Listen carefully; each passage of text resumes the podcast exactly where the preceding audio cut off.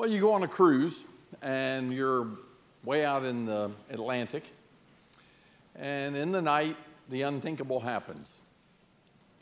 The horns begin sounding, you're told the ship is going down, you're going to be in the water.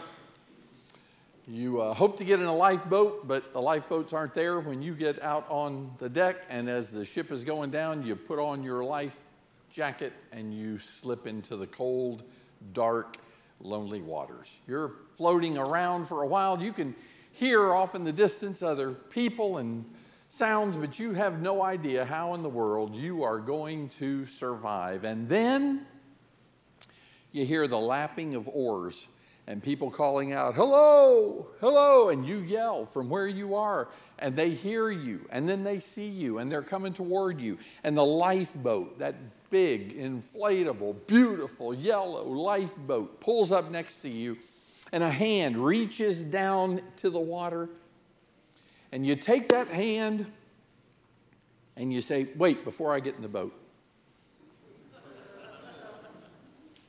I want to know if there are any Republicans here. Because if there are, I ain't getting in the boat. Or, are there any UT fans in that boat? Because if there are, I'm in. But if there aren't, I'm not having anything to do with all them Gig'em people. Or Take any number of things. I heard y'all calling from a distance, but I didn't hear any southern drawls. Are there any people from the south in the boat? Because if they're not in the boat, I ain't getting in with a bunch of Yankees. You would say, that is absolutely ludicrous. And I agree, it would be. Because at this time, at this moment, you in the water and the pontoon boat there next to you, nothing else matters but your salvation from the water. Nothing else matters. All those other things just pale to insignificance. It doesn't matter whether they like sports and you don't, or whether they knit and you don't, or whether they're from a particular region of the country and you're not, or whether they like this and you don't, it does not matter. What matters more than anything else at that moment is they have life in the boat and you need to be there. I want to continue that for a moment in a moment, but I want to pause and say thank you for letting me be here.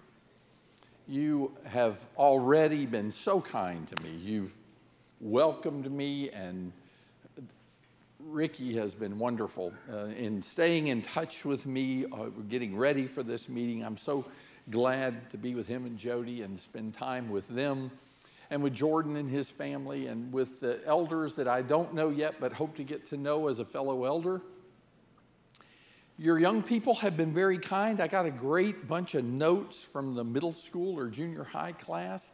They sent me a bunch of notes and I enjoyed reading them. I shared some of them with Ricky. There was one that just I thought was fascinating. It said, um, Good luck with those lessons. That's all. That's all it said. Just.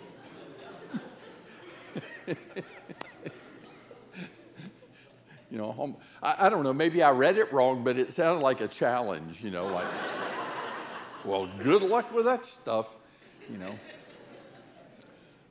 I, I always enjoy getting to come to Texas and preach. I love, I love my Texas brethren. There's a, there's a love for the word and for the preachers of the word that I sense in this state that is uh, in some ways unique, and it's always a delight to be with you. I know a, a number of you through my connections. For those of you who don't know me, for nearly 20 years, I was the public relations and alumni director at Florida College. So I saw a lot of the young people that are here.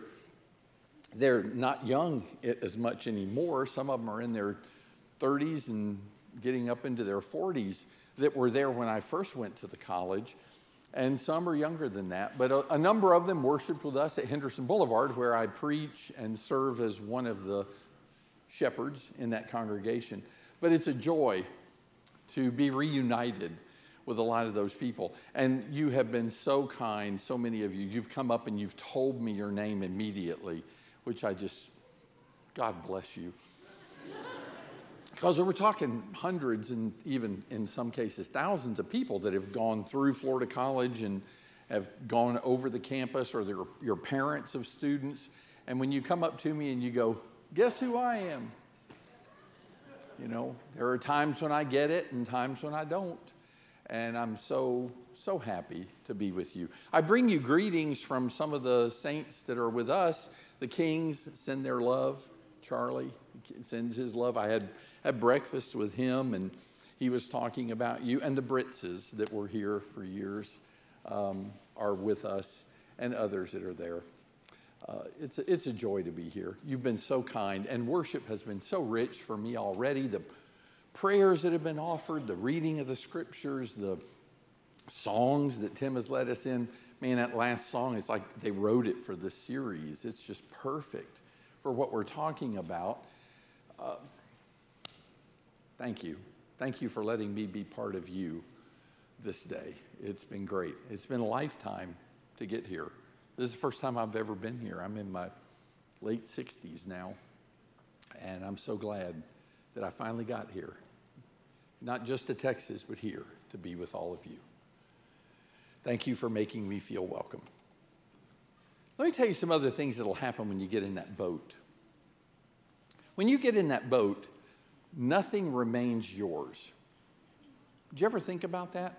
I mean, you're no longer yourself. You're now part of a group of people who have one major goal in mind, and that is to share whatever resources there are, whether it's arms to row or navigational skills or food that is there or medical help if there's somebody in the boat that needs it. All those things now become this intense community that shares all things. It's not a, it's not a communistic organization. It isn't that at all. There are those that read those passages in Acts, they had all things in common. Oh, it's communism. No, it wasn't that. But the point is similar to that of the lifeboat.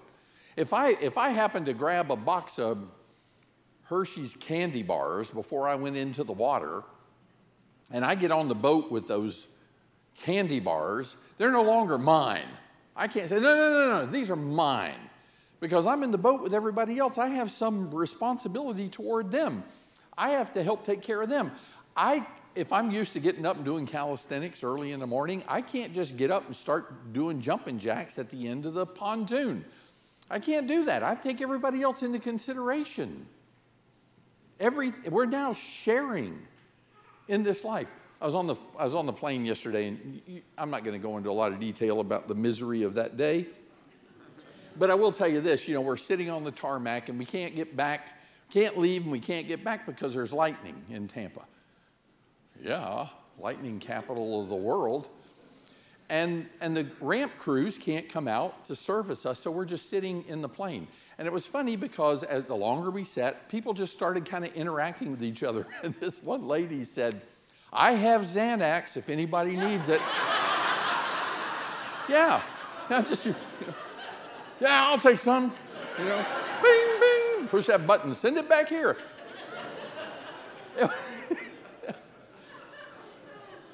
I got Xanax.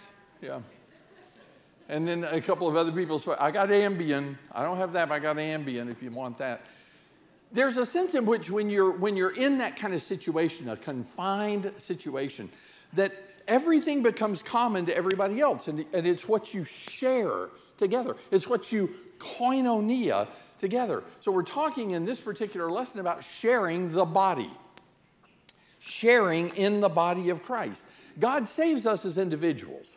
We're all saved as individuals. But the ones he saves he puts in the body and he groups them together. So in 1 Corinthians chapter 12 verse 13 it says so we are members of his body and individually members of one another. We now share this lifeboat. I'm not looking at literally a lifeboat here, but let's say let's say this is what we're talking about. A group of people who are brought together for what purpose? Because we like each other? Because we just need something to do on Sunday mornings? No, because we've been saved and we are the saved and we are with the saved. We're in this lifeboat called the body of Christ, the church of the Lord. And now we have to live in community with each other. And it's not bound by geography, it is not bound by language, it is not bound by money. We are not a demographic age or nationality or intellect or look.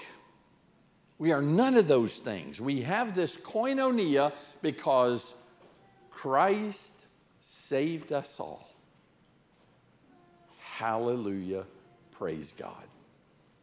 He saved us, and now we're in this body together. So I also share this boat with people that I don't know. You know, that guy in the water, if, I'm in, if you're in that water and they reach down, they go, no, I'm not getting in that boat. I don't know anybody there. I want to know, I want to be in a boat with people I know. That doesn't become important if I'm trying to get out of the water, does it? So I may share the boat with people I don't know. And I'll go one further. And I know some people argue about this, but I still think I'm right about this. It's great to live in America, you know, where you have a right to be wrong. That was funny, by the way. You... I share this boat with people I don't like. I, I don't like everybody in the body of Christ. I love them, but I don't like everybody in the body of Christ. I mean, I don't have a, a lot in common with some people. And with some people, it's the exact opposite. We don't have this, but if we had a brother in our congregation whose favorite food was to go to the all you can eat liver house, he and I would never eat together. Never. my mother used to say of me, I would get exasperating to her, and she would reach a point where she'd say, Son, just go away. She said, I love you, but I don't like you very much right now. I understood that. I understand that. You do too. I don't have to like everybody in the body of Christ. You know, Paul and Barnabas had such a sharp contention with each other, they couldn't even work together. They loved each other, though. They loved each other, and the work was even done by the two of them to a greater degree than if they had remained together. Good came out of that. They didn't like each other, but they loved each other. And that same thing is true in the body. I'm in that boat with people I may not like or want to spend time with. But what matters more than all those things is the fact that that boat is where the saved are, and I need to be in it. And the relationship exists whether I, with you, exists whether I acknowledge it or not. I, I don't have to even know who all is in that boat for that to be true. Because that is objectively true, that affects my relationship with others subjectively. Look, I'm in the I'm physically in the boat with everybody else. That's an objective statement. But subjectively, that can be a pleasurable experience or it can be miserable. It all depends on how I now react experientially with everybody that's in the boat. So let me show you what I'm talking about. Go to Romans 12 with me, if you would, please. I want to spend just a couple of moments there. Romans chapter 12.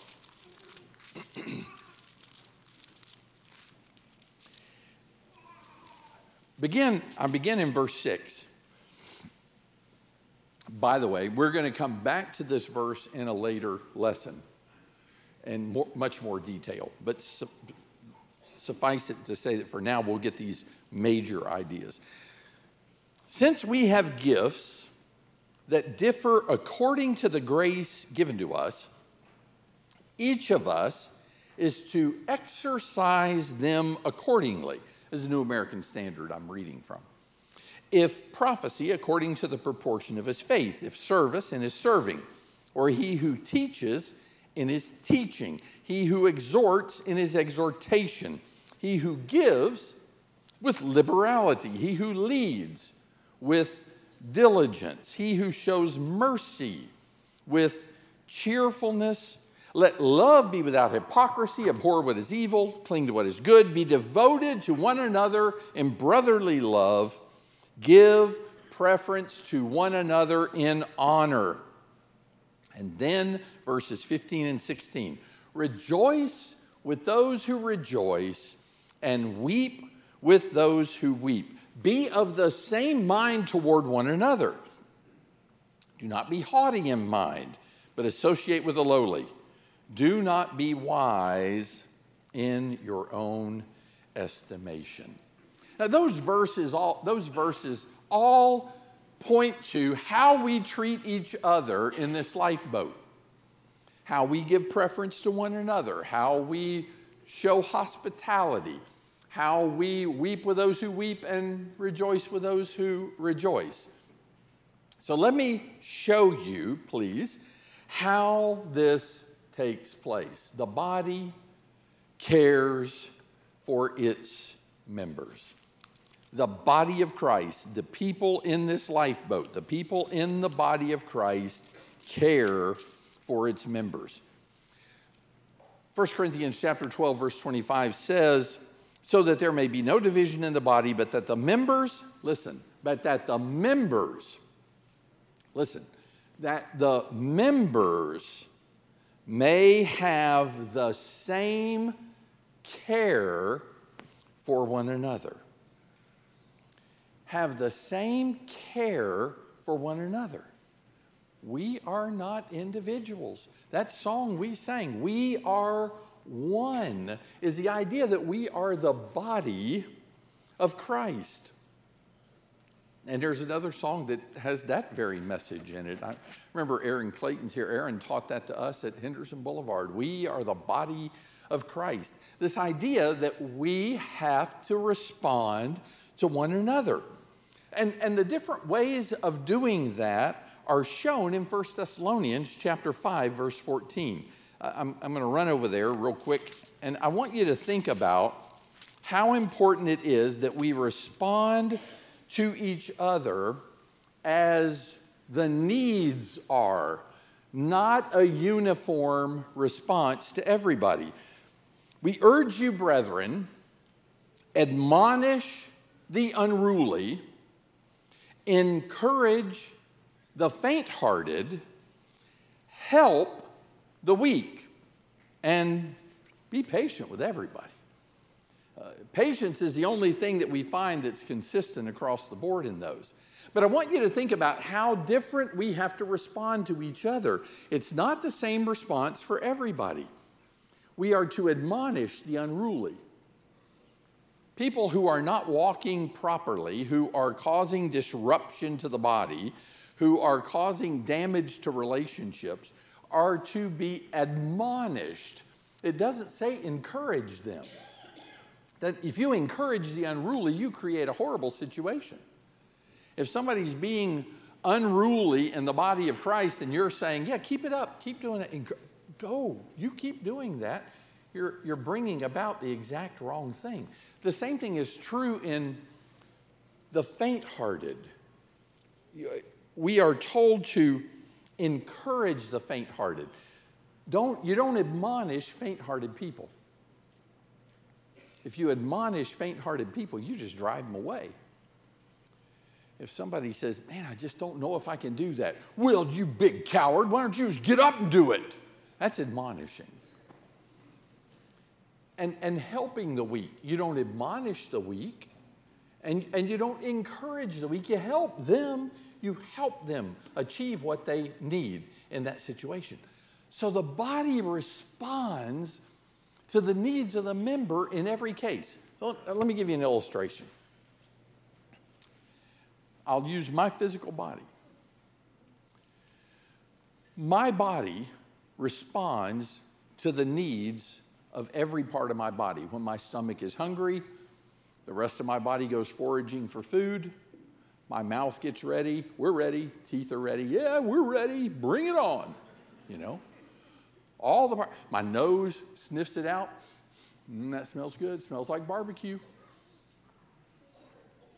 All, my eyes are looking for it, my hands are bringing it in. All this because some part of my body said, I'm hungry. Now, it works the other way too. I stay in a lot of hotels and I stay in a lot of homes, and, and I love being in both of those. But that means in the middle of the night, if I need to get up to get water or go to the restroom, I'm in a strange place. And I don't always know where all the furniture is. I do find out where the furniture is, but it's not always pleasant. So I'm getting up in the middle of the night and I didn't see the, the little table in the middle of the room, and then that's a bare toe. I don't sleep in my shoes. My big toe slams into the leg of that table.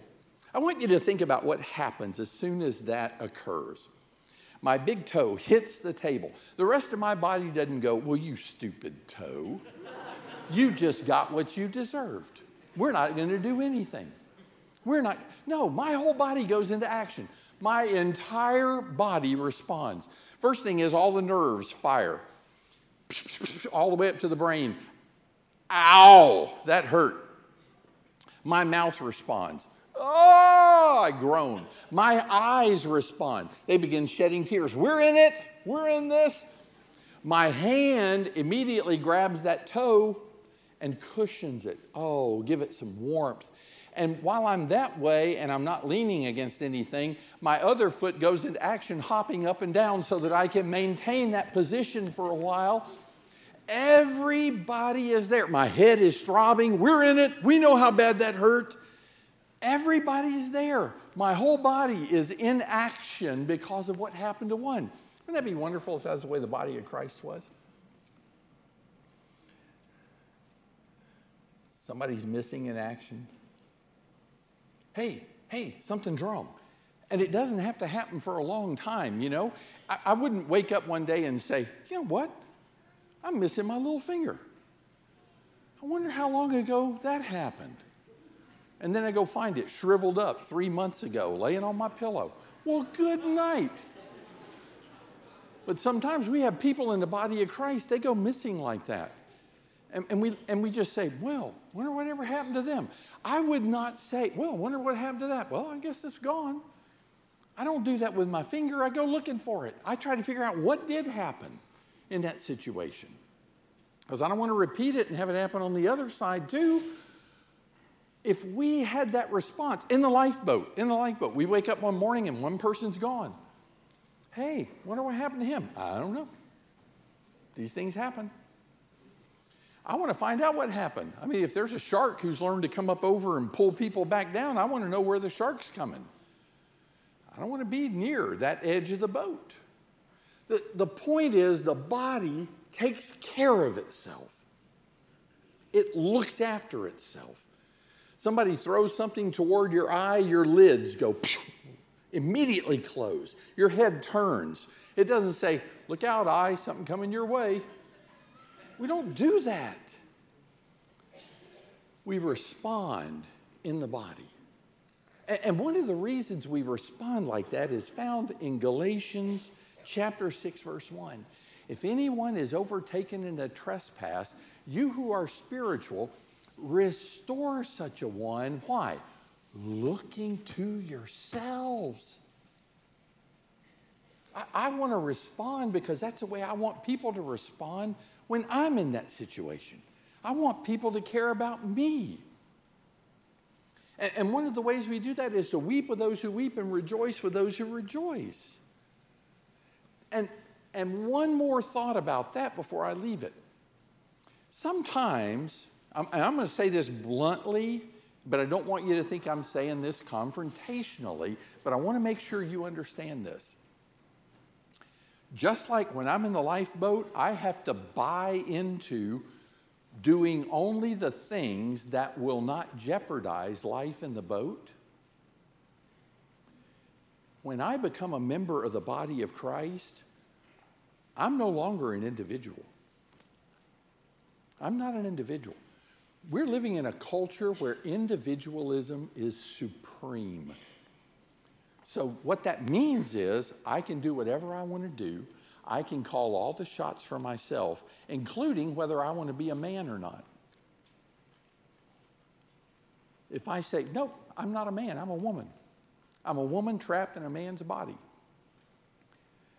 I have no right to determine that because some things have already been determined by God. And gender issues are determined by God. And in the same way, in this boat, I'm not an individual anymore. I can't say, I'm going to do it my way. I'll do, I think the boat ought to go this way. And, and everybody else says, nope, that's not the way to go. We've watched the sun come and go. We need to be headed in that direction. I can't say, nope, I'm going this way. I'm in the boat. I have to make decisions that affect everybody else in a proper way. So, what that means is this all that was said to say this if you're in the body of Christ, your marriage is not your private business. It's not. Because if your marriage is in jeopardy and you're in sin, that affects everybody in the body. Isn't that what 1 Corinthians chapter 5 says? A little leaven leavens a whole lump. And gossip is not your right, nor is lying, nor is covetousness, nor murder, or any other things like that. It affects the body. My little finger, back to the illustration, can't say, I wonder what happens if I dip myself in water and stick myself in a socket. My little finger, and, and the rest of the body says, No, don't do that, little finger. You do not, you don't want to do that. And the little finger says, Hey, you guys take care of yourselves. I'll take care of me. Is that going to affect the whole body? It absolutely is. I stick that finger in the socket, we're all lit up. What the finger did affects all of us. And that's true in the body of Christ. So, my work ethic and what I do with my resources and my marriage and my relationships with children or siblings or neighborhood friends, it affects the body. Those things can affect the body. Now, I do not mean to imply by that that if I decide I want to go buy a bowling ball, that I've got to consult everybody else in the body. But moral issues are not my personal right anymore. I'm part of the body. And if I'm not willing to live by that, then I just need to jump out of the boat. Because I can't live in the community of believers and live in sin and it not affect the body. Rarely, it is rare for me to be able to say, That's my business, you mind your own. Not in the lifeboat. It is important for us to live together. And, and we do that actively, the way I've talked about here, and prayerfully. We do that prayerfully. James chapter 5, verse 16. It's a great passage. It's a very important one for us to remember in our relationships with each other. It says this Therefore, confess your sins to one another and pray for one another so that you may be healed. Uh, back to our illustration. Let's suppose there's somebody in the body who suddenly comes down with a raging fever. They're in the lifeboat. They've got a raging fever. I mean, it's really high. Does that affect the rest of us? Should we be concerned about that or say, wow, that's really terrible? In a lifeboat, you better take thought about that. That may have happened because they ate something the rest of you haven't eaten yet. Or it may be something contagious they picked up, and in a lifeboat, that's going to go around before it's all over. It's difficult to isolate somebody in that situation. You jump on that. You do all you can to try to get that person well as quickly as possible because that situation may affect everybody else. Confess your sins to one another. Not confess that you've sinned but your sins. Uh, this is not a call for us to give all the sordid details about everything that's happening in our lives, but it is to say, I can't pray for you effectively if you don't tell me what to pray about. I can't. And so we need to think about one another and sharing life with one another in this particular matter. And the body is bigger than me, and it's even bigger than my local congregation. Those prayers can extend to congregations in the area, and congregations in the state, and congregations in the region, and congregations in the United States, and congregations all over the world, and individual brethren in other places. I need to be praying. Why? Because as the body is strengthened, I'm a recipient of the benefits. Go back to the illustration. If I eat right and I exercise right, my whole body gets the benefits of it. If everybody's doing their part, the body is stronger. And so I need to be concerned about that and care about that. And then this, oh, back, the last point the body honors its members. The body honors its members. And, and this idea is found, go back to Romans chapter 12. We'll look at it again real quick. Romans chapter 12 and verse 10. that passage said, Be devoted to one another in brotherly love, give preference to one another in honor. Preference to one another. My body has no rivalry in itself. If I were to approach these steps and I go to step down with the left foot and my right foot says, No, I'm going to beat you to it.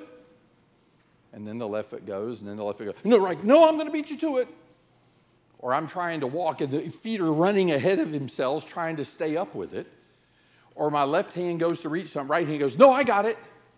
That's, that's ridiculous rivalry in a body. There's no way that that body can survive long if the members are warring with each other. And in the body of Christ, the same thing's true. Now, I'm going to say something. I, I want you to understand it. There's a little bit of levity about it, but there's a, a lot of truth. We who preach the gospel struggle with this rivalry concept. People who have public positions often struggle. I'll give you an example. Let's just say, let's say Ricky comes to Henderson Boulevard and he preaches a sermon. He preaches a sermon on Sunday morning, and his sermon is on the prodigal son. And, and after services, I'm standing around, and here, here come my members. Our members come, and they go, Oh my goodness, Brother Jenkins, that has got to be the best sermon on the prodigal son I have ever heard.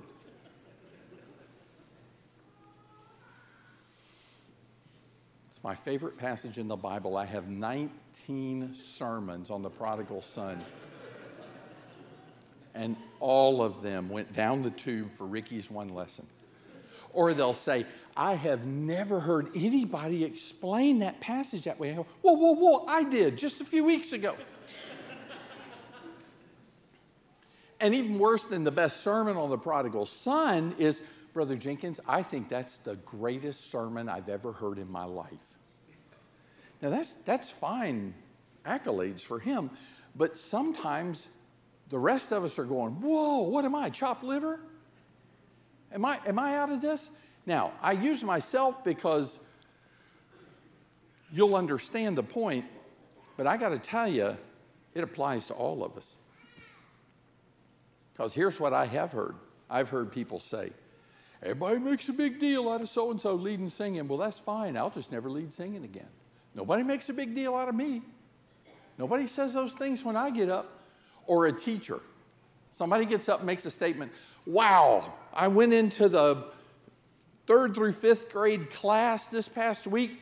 You won't believe what those teachers are doing in that class. They got the greatest video they made about the life of David. is wonderful. I've never seen anything like it. And all the other third through fifth grade teachers say, I quit. Nobody made that big deal when I was there. We sent all the third through fifth graders up in a hot air balloon. And nobody said anything about that. We never found them again.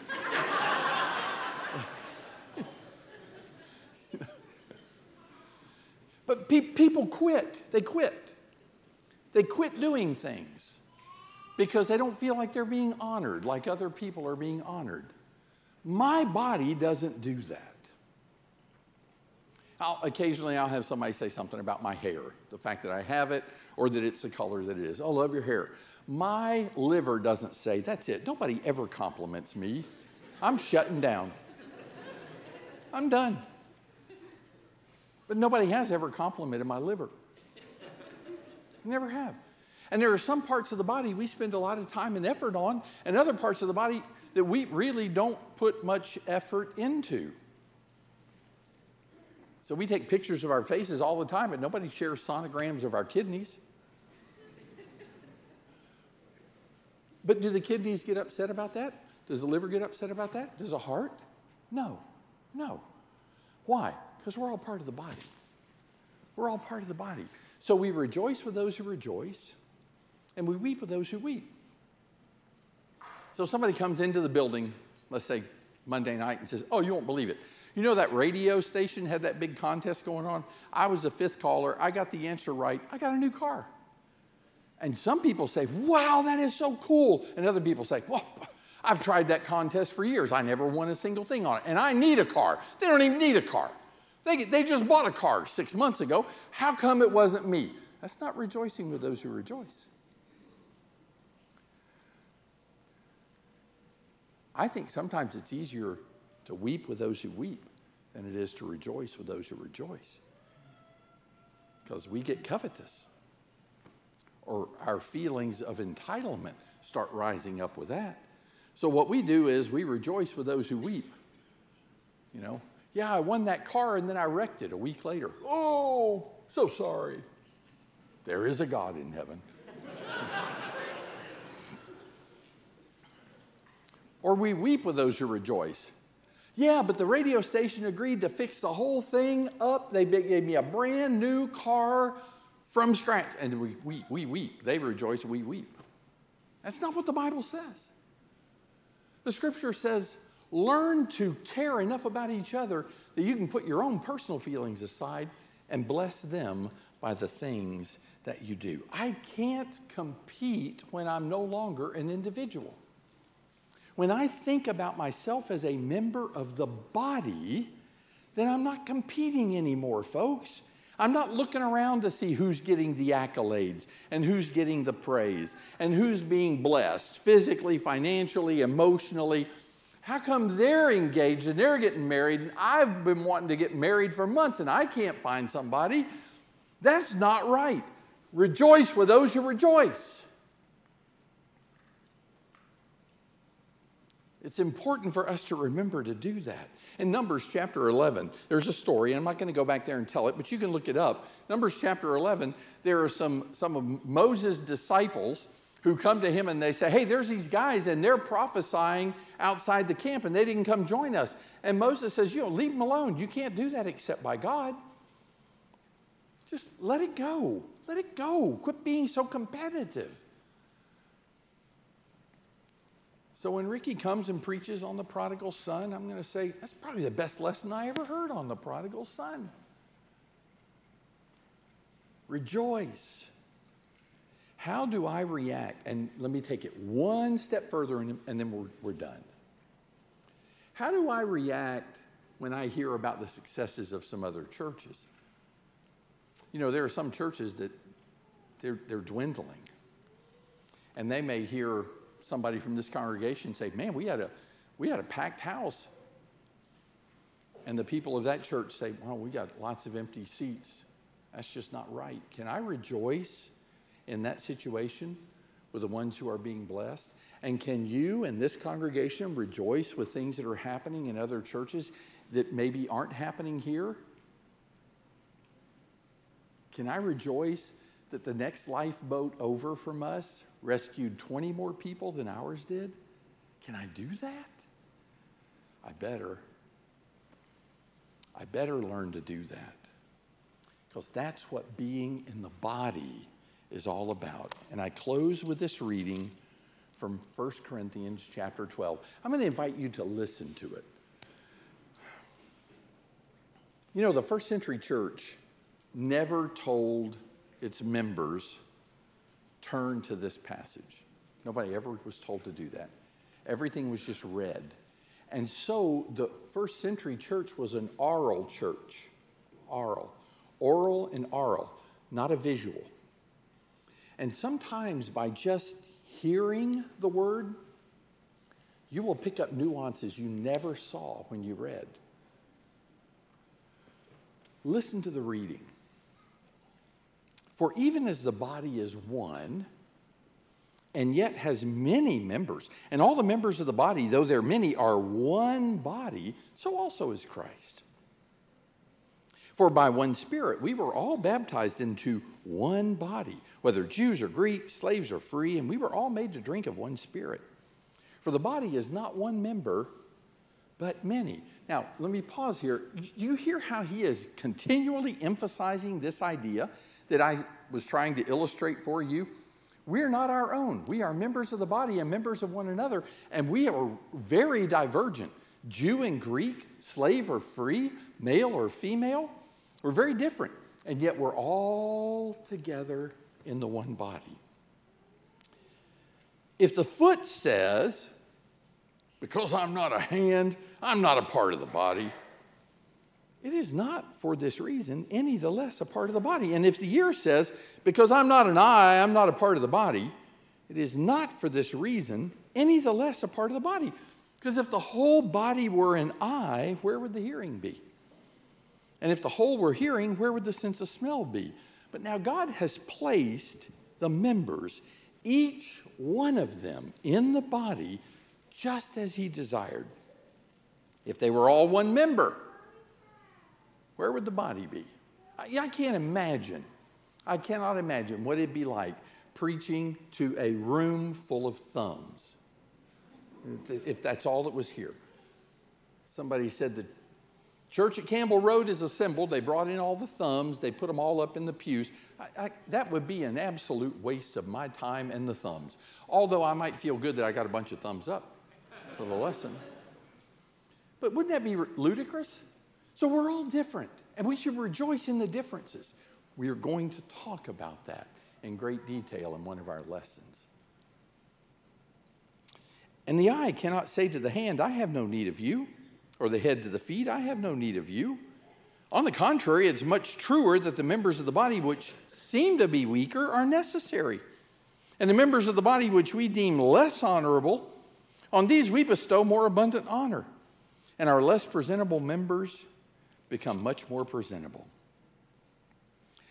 Verse 25 so that there may be no division in the body, but that the members may have the same care for one another. And if one member suffers, all the members suffer with it. If one member is honored, all the members rejoice with it. Now, you are Christ's body, and individually members of it. Wow, that's powerful. That is powerful. So we need to learn to care for each other and to honor each other, to weep with those who weep and rejoice with those who rejoice, and to not think of ourselves as individuals, but members of the body. Hey, are you here this morning and you're not in the lifeboat? I mean, you're, you may think physically I'm here, but you know you're not saved by the blood of Jesus Christ. Get in the boat. Don't stay in the water. There's salvation. And the salvation isn't offered by these people, but it is offered among these people. These are people who have come to Jesus Christ and they are in the lifeboat. They are members of his body and they're reaching out to you to say, Come, join us. Get in the lifeboat.